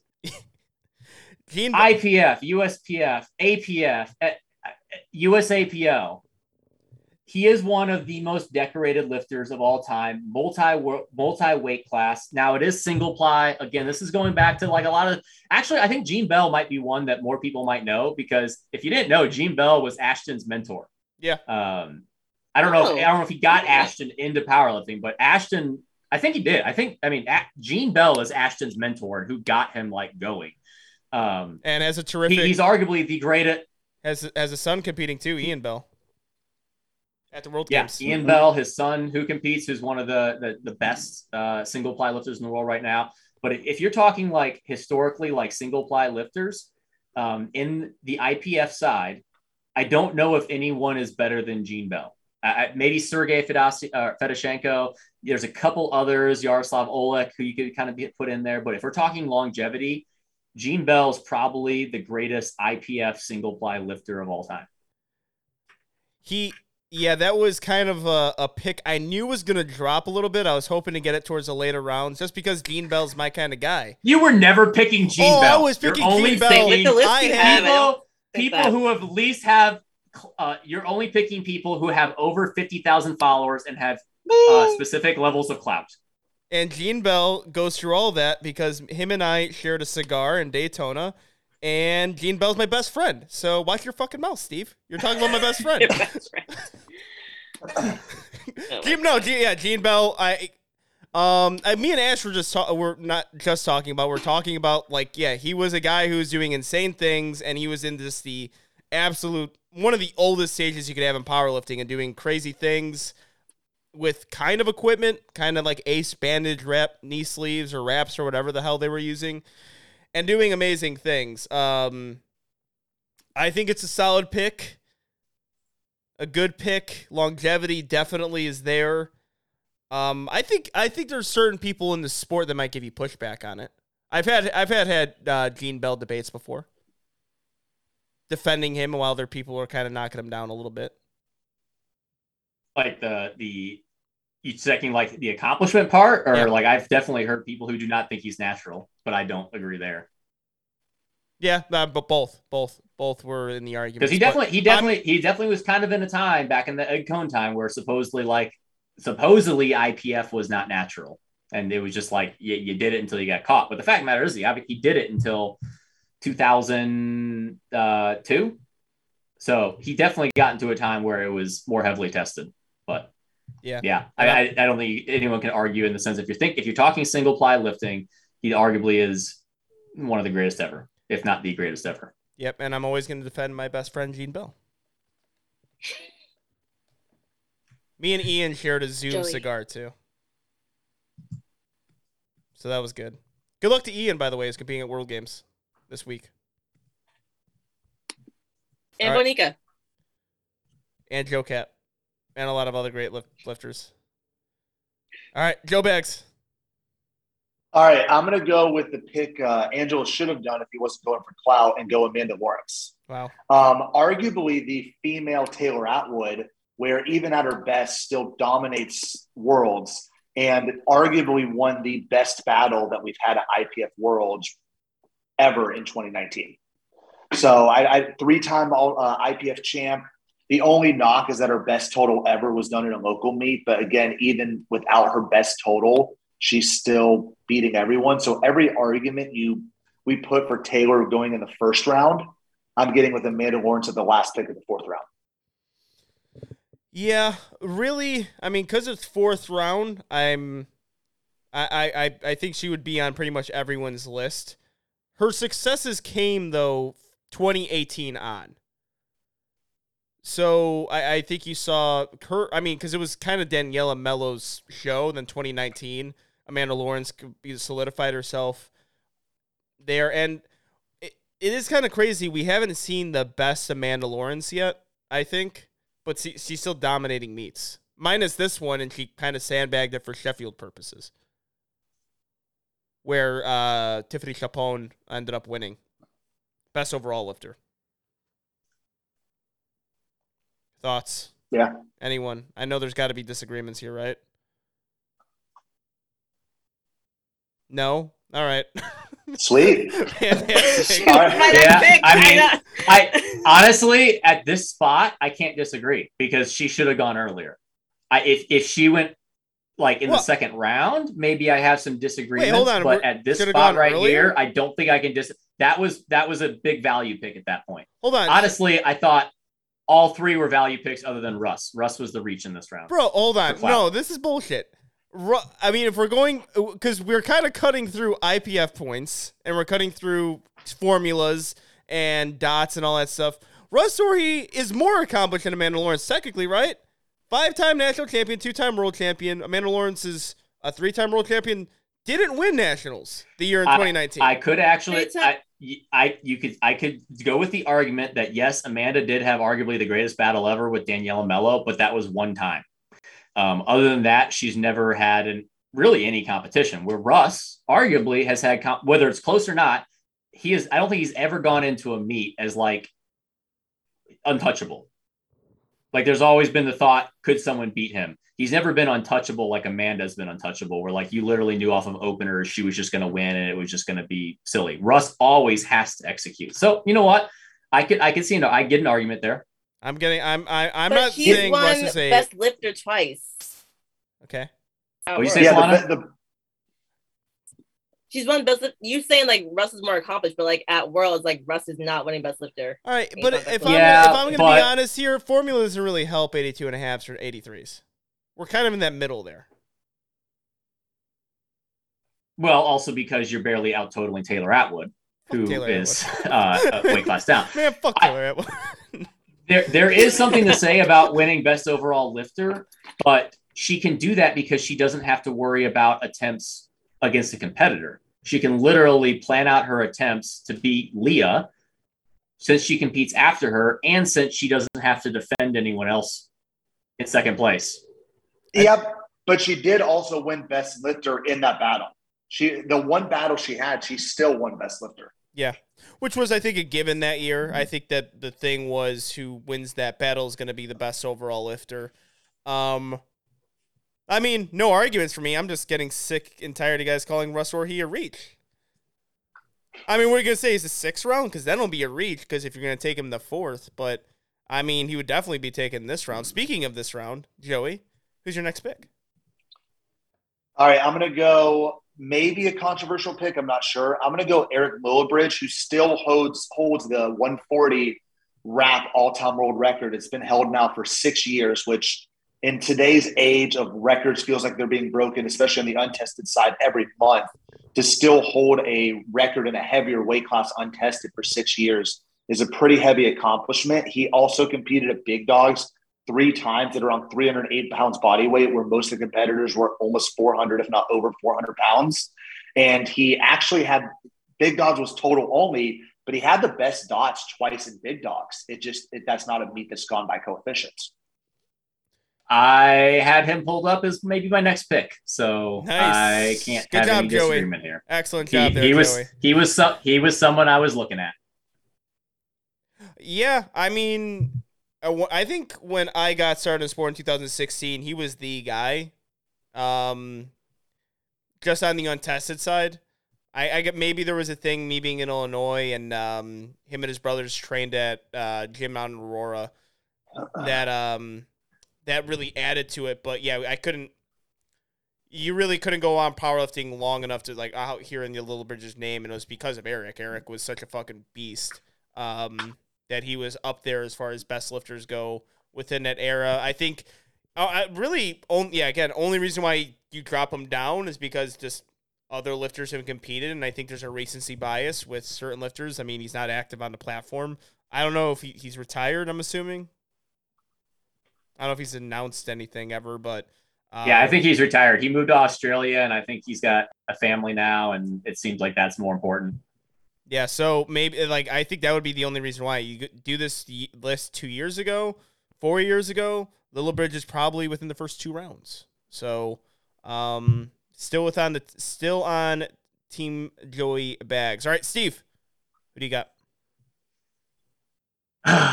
this is getting so hard. I honestly, I could go 10 rounds because I prepared unlike some people Yeah. because I've got so many I want to pick right now. I'm just thinking who USAPL, what I- USAPL let's rank and pick next.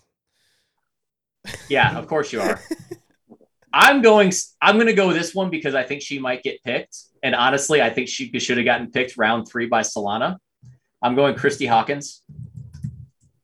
Kristy Hawkins. Uh, for every argument that I said, I, I think Hunter could be more here, and I think Kristy should have been where Hunter is because Kristy is both good at wraps and raw. She has the highest ever raw dots, and I believe she has like the sixth ever wrap dots, but that's because she hasn't. That was back to like 2019, and she's blown up since then. Honestly, I think if she put wraps on, she likely. I, I think she honestly, if she put wraps on, she she could possibly beat Mariana's dots total. Um, and if she did that, we would be talking about Kristy in the second or third round easily, um, and probably maybe even ahead of Mariana if she was to do that. And on another point on Kristy, she had one of the coolest moments I've seen in person at the showdown last year, shredding a bicep, finishing a pull on a torn bicep, and then only looked mildly confused and annoyed that she tore her bicep Mhm. going over 600 pounds. It was one of the, the I powerlifters act tough and powerlifters aren't tough. It was one of the toughest moments I've seen from a powerlifter was her locking out a deadlift with a torn bicep and then just looking mildly annoyed and then having to be convinced to not go out for another deadlift. I didn't know that last part. That I yeah, I didn't know that last part there. That's insane. But yeah, when I saw the video, I'm like, oh, Wasn't that's a that her le- third? that's second. I thought. No, it was a second, yeah. I just remember watching. I'm like, oh, that's a bicep tear. And you know, when you see bicep tears, you immediately see the bar hit the ground. She finished the lockout, and it kind of like made me uh, thought my mind was playing tricks on me. Like, did I see a bicep tear? Because she kind of just nonchalantly threw it off, and she shook her head like it was a technical problem, not that her bicep ripped in half. Um, so yeah, that was crazy, and I would agree with you. I So, so the so the last time Kristy did wraps, she squatted 628, and two months later she squatted 507 raw. If you just take that 628 wrap squat and put it to her current total, that puts her to 692 dots. But she now squats raw 578, which is 70 pounds more than she did back in 2019. She could viably squat 660 to 670. And if she did that, that would put her 707 dots, which I think is just just barely behind Mariana. So yeah, All right. Any other any other thoughts? Yeah. Again, Solana. I'm gonna keep on going back to your Hunter Henderson pick. I think Chrissy Hawkins probably should have been there. And you were you just That's missed okay. it. My next Yeah. Yeah. What's your next pick? my next pick's also controversial anyway, so it doesn't matter. Um, I'm giving it to Lya Bavoil. And I know it's kind of wild because she just like missed weight and didn't even compete. But at the same time, she's legit like what her best what her last total was was over a hundred pounds more than what won Rose this year. We had a three-way battle for pulling for the win. Like she's still way above everyone in 63 in every country. Mhm. And even if she goes up to 69, she'll still be very competitive. So she's a very competitive person. She won two IPF worlds. And if you look at her open powerlifting, she started in 2015. And besides two meets, it's all first place. Yeah, I think the big knock for me is just longevity. I, you don't really see the longevity, and on top of that, like she's kind of dominated a weight class. Not really though. She, I mean, this I'm, missing weight this year is a huge knock against her, in my opinion. Um, granted, I think she could go up at 69 and win, but was it 2019? It was Kalora who won that weight class. So it's not necessarily been Leah just dominating the scene. Um, I think, I, I think it's like power rankings wise, Leah is that pick because of how good she's been recently, but she doesn't have the longevity. Really, I think of everyone on this list, she has probably the least amount of accolades. Granted, though, it's round five. So we might start getting into some reaches here. And you're not Yeah, wrong. I I, think she does have the least amount of accolades, but I still see her having a longer reign or a long reign in front of her, not longer. But I could kind of put her like, like I think hey, if we do this in another five years, Jesus Olivares could very well be in those first two rounds. He might even be before Ray. I see that as Leah. Like I don't know if Jesus is going here because one, he hasn't beat Ray's total. Two, it's it's only a couple years. I kind of see Leah in that same bit, but the difference is this is just the fact of the matter. Uh, women's powerlifting is, for lack of a better word, newer than men um, we, we, have a lot more of a pool of men that date back to the 60s and 70s and 80s and 90s where women's powerlifting it existed which is one reason why laura phelps just dominated it for so long in the multi-ply scene. But really women's powerlifting has blown up. So we have a bit less to kind of pick from in the sense of longevity. And so I, I can see how you do have to take a little bit more recency bias because lya is just destroying everything we thought was possible and it, it's partially because like it's just kind of a it's a, it's a newer trend that women are powerlifting. Yeah. Yeah, that makes sense on on my end. Um, that explanation there. Uh, I thought why didn't you said that, it wouldn't be funny if I just put Casey Olivares next, and just and and just completely racked up on these uh, on these pa- on these pandering yeah. votes. I mean, well, he could I mean, he he could deserve to be on here, but it, uh, yeah, I don't know. You, I, I wouldn't argue about him being on this list somewhere, but it would be the same argument I have against Lya is like the, the longevity of it. But the difference is, is we're going to have less women with the same long. We're not going to see as many women with 10, 15 years other than like Kim and Jen versus men. We're going to have a lot more to pick from in that sense. Mm-hmm. I think it's hard too because Jesus, like, even though this meet was like kind of controversial with the calls, like he didn't do anywhere near what he thought he would at this meet. Yeah. RPF. Well, I was just gonna say, yeah, like I, I mean, Lya Bavoil, if we're doing, I don't think Lya. I don't think Lya did very close either. yes, but she straight up didn't do anything. yeah, that's a very good point there. Um, if this is a keeper draft, it'd be a fantastic pick. That that'd be a great yeah. pick. Yeah, that would be. Uh, I mean, you would probably go in the first two rounds with Lya and the other young lifters there. But uh, all right, I'm actually having. I'm so unsure about my next two picks. This is, yeah, I gotta not fuck this up on the uh, on the tail end here. But I could tell you what I'm not unsure about, and that's the quality of Stoic gear. Ladies and gentlemen, go to lift.net and get yourself Stoic gear. They have the best powerlifting equipment there is. I wear Stoic gear in the gym and on the platform because it is the best. And also for everyone wearing it, you know it is quality and it's the most affordable. You won't break the bank. You're not spending money just on a logo, you're spending money on the quality. Use promo code Angelo10 to save yourself some money on Stoic gear. Go to lift.net, save yourself some money on the singlet wrist wraps, knee sleeves, belts. They got it all. And they're getting more colorways. Just you be patient, ladies and gentlemen. They'll get there. All right. Now I stalled, and I still don't have an answer because I was so focused on can, that stoic. Can, can the, I, will pick. I'll pick for you because no. the Oracle already knows who you're taking. No, wait, hold on. With the next two who picks, do you, who do you think I'm going to uh, take? It's very obvious. You're taking Brett Gibbs and Jessica Bittner. No, I actually eh, believe it or not, uh, Gibbs was not on on my list, even though he could have been. You know what? I think because Malanichev dropped so much that I think is a solid pick. I mean, I'll go with him. That's a good pick. I was between him and Will at my pick.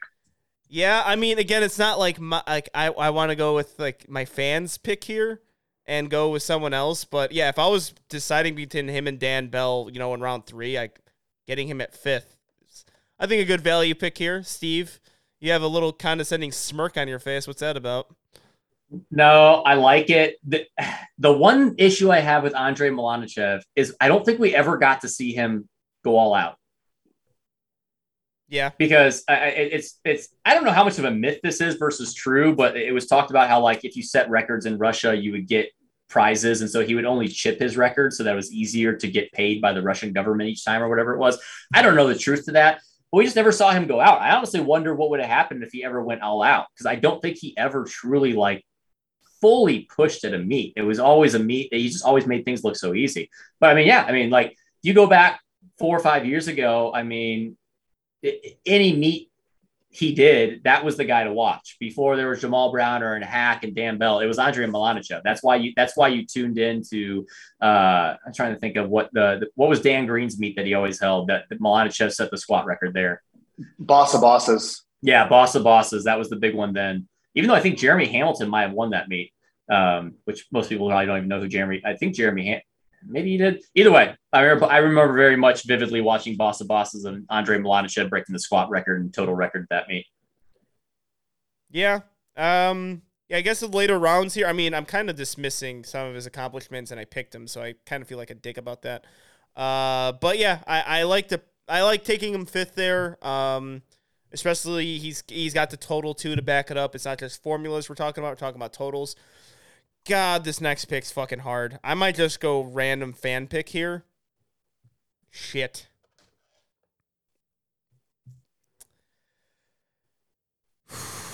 Sam Calhoun. I'm going Sam Calhoun with my last pick. Um, I think she is one of the best female USAPL lifters of all time. She won IPF World's Best Lifter uh, once and competed in 63 kilo weight class. She was a lifter there recently. More of Lya, uh, definitely Lya's weight class. Kalora beat her in 2019. Um, but I want a little bit more. I, I mean, fuck, I just love Sam Calhoun as a lifter and USAPL. Like that's she's like never. She's. I love Sam Calhoun. She's never won IPF Worlds even her weight class. Oh, she hasn't. I thought she won best overall lifter one year. No, everyone thinks she has. Everyone. Well, She, why? she not only has not won Why- best overall lifter, she has not won her weight class. Why has people thought that, or why is that popular? Why has? Why I don't- why- why- I don't know. Tell you. You you tell us because you just picked her. over Solana just said, wait, won Sol- Solana just said everyone thinks that, but it's not true. Why? Why Everyone happen? does. It just happened. Why does it? I don't does know, that happen to me? like I like people the- talk about all the time. People have come to me and be like, "Yeah, blah blah." I'm like, I- she, "She's not." I'm world like the. Yankees announcer right now of like when uh, he thought Giancarlo Stanton hit a home run, and it's like, what? Ha- what did I do wrong? I all right. Well, I'm still picking Sam. Um, huh? I, Well, yeah, because you already picked her. You're not going yeah, I back can't. on I can't. Yeah, you You can't pick can't it. go back. I already hit the button. Um, I mean, I still think he's one of the best lifters if you put her on a list of all time. Yeah, I guess I fucking thought she won IPF Worlds. I don't know. she won. She won best overall lifter USAP and Nationals Sam- definitely. Sam's amazing, but unfortunately, I think there's a lot of people that have won IPF World Championships that could have been picked instead. well, I'm But picking Sam. Angelo will get the votes for that. Yes, Angelo will get the votes for that. All right. Yes. Well, that's a chop on my end. Uh, all right, go move on. I guess. Solano, It's my you turn, picking? right? Yeah. All right, I'm taking Jess Beatner. See, that was gonna be Like my pick too. I, I went. I guess I went a little bit more fan on that one, where I just like Sam's one of my favorite you- lifters. She's one of my favorite people, but Jess Beatner Wow. is Wow. um Bittner. Wow. Bittner. Butner. Bittner. Butner. I think it's Butner. Bittner. I think it's Butner. Whatever. Won multiple IPF World Champion. I think she won three IPF World Championships. She's had big. I mean, this past year was a huge battle with her and Agata, and she had the biggest deadlift in IPF history. And she had to do that under pressure because if she didn't get it, she would have got second place. So that takes a lot. And yeah, she not what second place, like almost got best lifter, not quite, but second, so extremely close, closer than Russel Orhii. So I Wait, the- I the- the choose male? Um. Yeah, I I mean, mean, I mean, Bittner's a great pick. I think it's a little bit of because she's at the top right now. I think she's going to go down in the first two rounds of this by the end of her career. She keeps up at it. I just, I don't know if she's she's incredible and one of the strongest lifters in the world. I don't know if she's done it long enough for me. But to be honest, she's done it longer than some of the people on this list. So I, I- guess that's a new argument. I would. I would pick her over Lya, probably in my opinion. Same. Um, but I, agree. mean, we Yeah. say all these things, but at the end of the day, he's Canadian, so that's got to knock her down just a bit, right? Like, Yep. No. I love that doesn't. soundbite. I love that soundbite that it actually sticks with. Like you can take that and just like, what the fuck did he just say? But no, I'm just joking. Um, I think I think just as far as late round, good pick. Three time IPF world champion or two? Two. One junior, two open. Okay. Okay, that's what I thought. I mean, I think All Cana- right. Canada's most famous athlete behind Bret the Hitman Hart and Wayne Gretzky. So he's got that too. And all, all every And- hockey, well, every and- hockey fan just got pissed at me. It it, you know, Every hockey it fan goes just threw Wayne shit. Gretzky, Bret Hart, uh, Blake Barrett, then Jesse Bittner. Yeah, yeah, no, yeah. The Wait, I, Sorry, I, I Mario thought Drake Lemieux. was Canada's most popular lifter. Blake, he was on the SBD ad. Uh, no, I thought Drake was the best athlete in Canada. He's uh, if you see him do shoot arounds, he's probably the best basketball player in Canada. Because we, I mean, American American players. Play, oh no, there was Steve Nash. Never mind. I know too much about sports. I, I I- I can't disrespect Steve Nash that way. But Drake is a close second. All right, Steve, what's your pick? And Steve. I hate that we're doing doing six rounds. At the end of this, I'm going to list off the people I've got because the fact of the matter is, is there's so many people that should be on this. This one, oh my gosh, I don't know. I've got like ten people I, I want to pick with this pick, but there's there I have a sentimental pick that I feel like I'm going to have to go with. And honestly, I think this person, if they had dedicated themselves to powerlifting, would have probably easily been the greatest power lifter of all time. Um, I could actually say this for a couple of the people I have, but this one in particular, 1979. In 1979, this person hit a 2,425 pound total in 1979. So we know it wasn't with any kind of special equipment. And that man is Bill Kazmaier. That's a great, great pick. Good pick. You got probably You could argue the long. you have the could most argue the logical longevity team. there. you have the most logical team for sure. Well, wait until I get to the other one. I, I again after Joey makes his pick, I'm going to go through my rest because it's it's a shame that we're going to not get enough of these in here. But like Bill, the, the argument is that he he went the world's strongest man, but arguably, I I, I think till this day, like people would argue Bill Kazmaier may be the strongest human being to ever walk the face of the earth. I think him and Zydrunas Savickas are the two strongest human beings. That's the other person I was I was kind of debating here, along with like ten others, but. I mean, you could throw Mark Henry in that too. If people if they would have You- you dedicated to could. powerlifting, probably could have been the Yeah. strongest person ever. Well, Bill But, Kazmaier I and Mark Henry were kind of like heir apparents, right? They both had kind of the same accolades. Um, they both were in professional wrestling for, and I mean, they got mainstream success too. Bill Kazmaier was into WCW. Um, I, yeah, I, great pick. Longevity. You went all the way back into the 70s. And I'm the boomer, apparently. Damn Mark Henry for becoming a millionaire instead of becoming the best power of all time. Yeah, why did he sell out that way and become in a stable Well, with or The Bill Rock? Kazmaier too. I'm sure he became much wealthier by doing World's Strongest Man than if he did powerlifting. Yeah, Uh, both of them. Yeah, I I think that was the thing back then. It's like, well, you're an incredibly strong human being. Let's try to make as much money off this as possible. And yeah, apparently WWE was watching more of World's Strongest Man than powerlifting. Who would have thought? And sentimental pick because my dog is named after Bill Kazmaier. My What's your and, dog's- Yeah, What is what's your dog's name though? Kaz. Okay, good. Because if, you went Bill, I would have been like, what a fucking lame dog for lame name for a dog." My last no, my last dog was Mars after Marius Pudzianowski, Ooh. but Mar- Mars passed away last year. Oh, R.I.P. Marius Pudzianowski, big big time uh, big time hero in Lemont High School because ninety percent of the school was Polacks, so they uh, they they loved him. All right, last pick. Joey. All right. So I'm between two. One would get more votes, and one's really where I'm going to go. I'm going to give my consolation first. This is not my pick, but I really want to go with Dan Green right now because he's who got me into powerlifting. But I, I can't do it, especially after his last meet. That bench Oh. press shouldn't have counted, No, and I don't. He got hurt and didn't do it as long as I wish he could have. I'm going to go with my pick, Captain Kirk, Kirk Karwoski. Okay. Karwoski. Um, he honestly, I didn't know this until I started digging into this. In 2004, did a raw meet in the AAU championships and beat the best single ply total by 50 or almost 100 pounds. Raw beat a single for the best single, second best total, which was single ply by 100 pounds at 242. Um, talk about longevity from 83 up to 2004. He really was in that generation of making powerlifting what it is today and did it in raw, wraps, and single ply. All right. Yeah. Okay. I think a fantastic pick there. I mean, did he do multiply too? Nope. No. No. Okay. Just wondering um towards that. Now, I'm going to ask you guys this question because do we have any pushback on that, Steve Talana?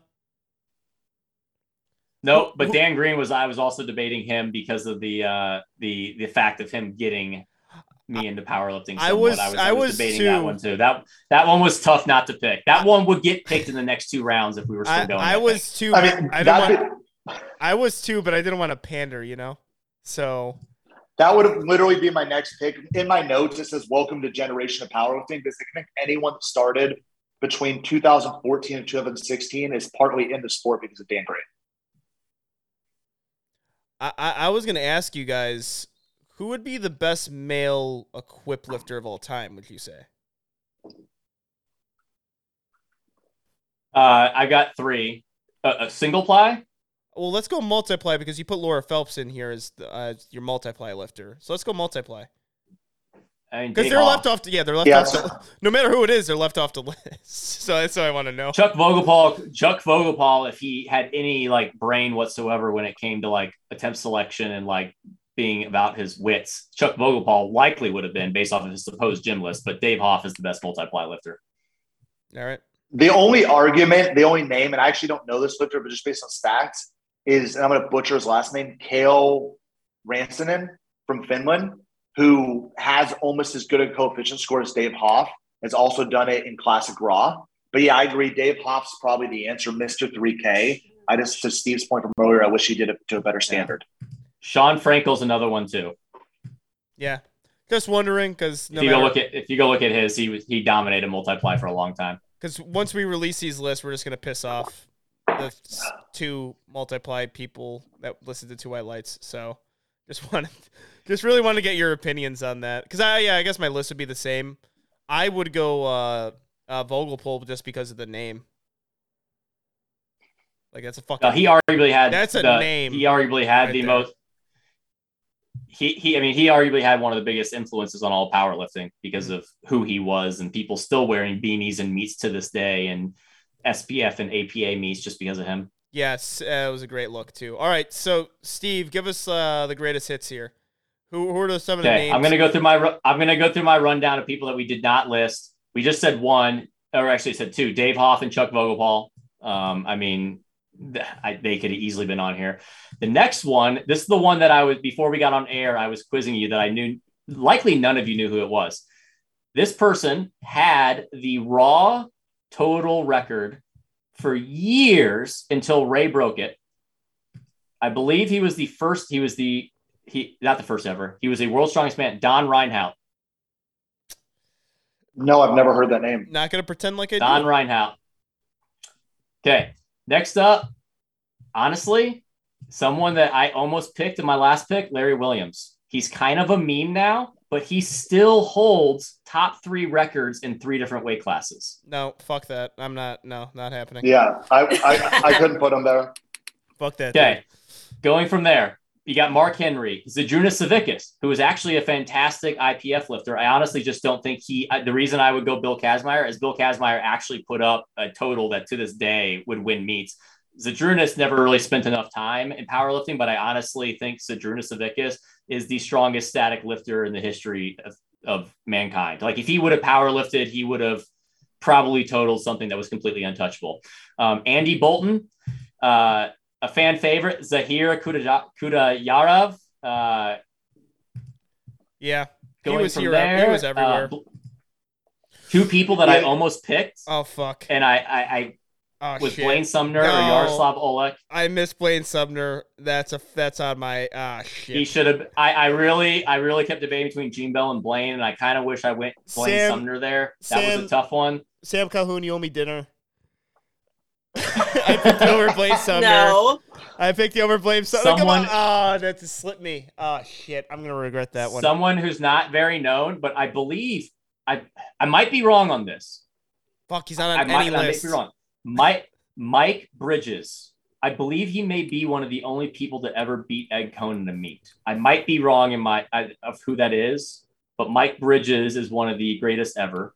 Uh, Jesse Norris. Um, No. honestly, I probably would have picked him. At, Ugh, I, I could have picked. I could have picked him if it wasn't for the fact that it was the SPF record breakers meet that was held in lore, and he never really did it in a meet that counted. Ashton Rouska. Yeah. I think he definitely should have been on here somewhere. Uh, Dennis Cornelius, Mike Teixeira, Yeah. uh, Mike Bryce, Yes. Christoph Wierzbicki, Ellis McLean, Dave Ricks, all people who have won. They would be IPF on a World list. They, yeah, they would be on a list. All right, fuck you. Brian Brian uh, Brian Siders. Um, he's a lesser known single ply lifter. Uh, Andrzej Stanaszek, this the greatest squatter in the history of mankind. If you don't know who Andrzej Stanaszek is, um, go look him up. He has the single greatest squat in history. Andre Belyaev. I don't know him very. I have no idea who he is. All I know is that he is a ridiculously strong single ply lifter and may be the best single ply lifter of all time. Going to women untested, Steffi Steffi Cohen, Cece Holcomb, uh, Stacy Burr, April Mathis, and then women on the tested side that we didn't talk about, Corolla, Daniela. Yeah. Um, I actually think April April Mathis has the highest total. I almost picked her raw and wraps for all women, so that that was a, a missed opportunity from all of us. I think. Yeah. Man. Yeah, Blaine people. Sumner's not going to be on a Uh, list. we I, again we could we could have easily if it wasn't for time because we we want we didn't want yeah, to go we're, crazy we're already we close have to two easily, hours. Yeah, we could have easily gone ten rounds. No problem. No ifs ands or Yeah, now that you said all the, rounds. if I would have had the fucking board, it would have been a little bit easier. Oh my god. if you would would've have fucking bored. researched versus hopping on, I'm prob- uh, hopefully here's I win. board. Hopefully I win. Oh, it's not going on here. Hopefully I win. Yeah, you're gonna win Fanvote. because you. I don't you- know about that now. Picked all the. cl- Because if I would have, I yeah, I all right, yeah, okay, I don't think I can't. I can't win because I picked people that no one knew. yeah. You have a No really one's gonna know. Also solid picked- team though. You picked John Haack. You could win with just with John Haack. Yeah, I, I, could have could. picked Jamal Browner Fuck, that would have been that would have been an easy vote for most people. Actually, going through these lists is like uh, because I'm looking at the Q and A that we did. Really, it's not. I mean, there's the, your greatest hits in there, but there's a lot of ones I'm like, what? I, okay, people are just listing off their favorite lifter, which is nice of them. But every every lifter who's your favorite lifter is the goat, right? I've been called the goat way too many times in my career. I know that for a fact. Um, so I'm actually curious to uh to drop these. Ah, fuck yeah, 6 uh, team of six. Well, it's good. I mean, we could talk. I mean, hopefully they listen to the podcast and just know that there was a shit ton of snubs and a bunch of people we could have put on here. Um, I don't know. Well, maybe we uh, talked about it. This. Yeah. Sorry, go ahead. No, I'm done. What's up? Well, I was gonna say, I was gonna say we talked about it. This went well that we were gonna do more of these, and likely it's gonna be a lot easier if we just do like a tested one. We do an untested one. It, it, it- we can actually like get into a lot of. I shouldn't have even read my board because now I'm gonna throw. I'm gonna throw out some people that like. Uh, I, I I wish I could have kept secret, and now Angelo knows about them. Um, Yeah, like yeah, all, the, all those yeah, picks would have been great. Ellis McLean would have been. I mean, speak of longevity, uh, Den- Dennis Cornelius, the Blaine Sumner thing. I think. I can't believe you, I think we have to Lane add, Norton. How did you not ping Lane Norton? seriously Angelo? for real. No, Yeah. I am not doing that. what? I I mean, granted, like the numbers he was hitting back in the day, but like when he got hurt, now his numbers are pretty much equivalent to like an 83 kilo lifter. Joey should have picked Garrett Fear with his final pick. He'd have to it's- do well in meets for that. Yeah, good point. I mean, yeah, I think even if he did well in meets, I don't think he should be on any goat list. And that's, I mean, I think Garrett would definitely agree with that.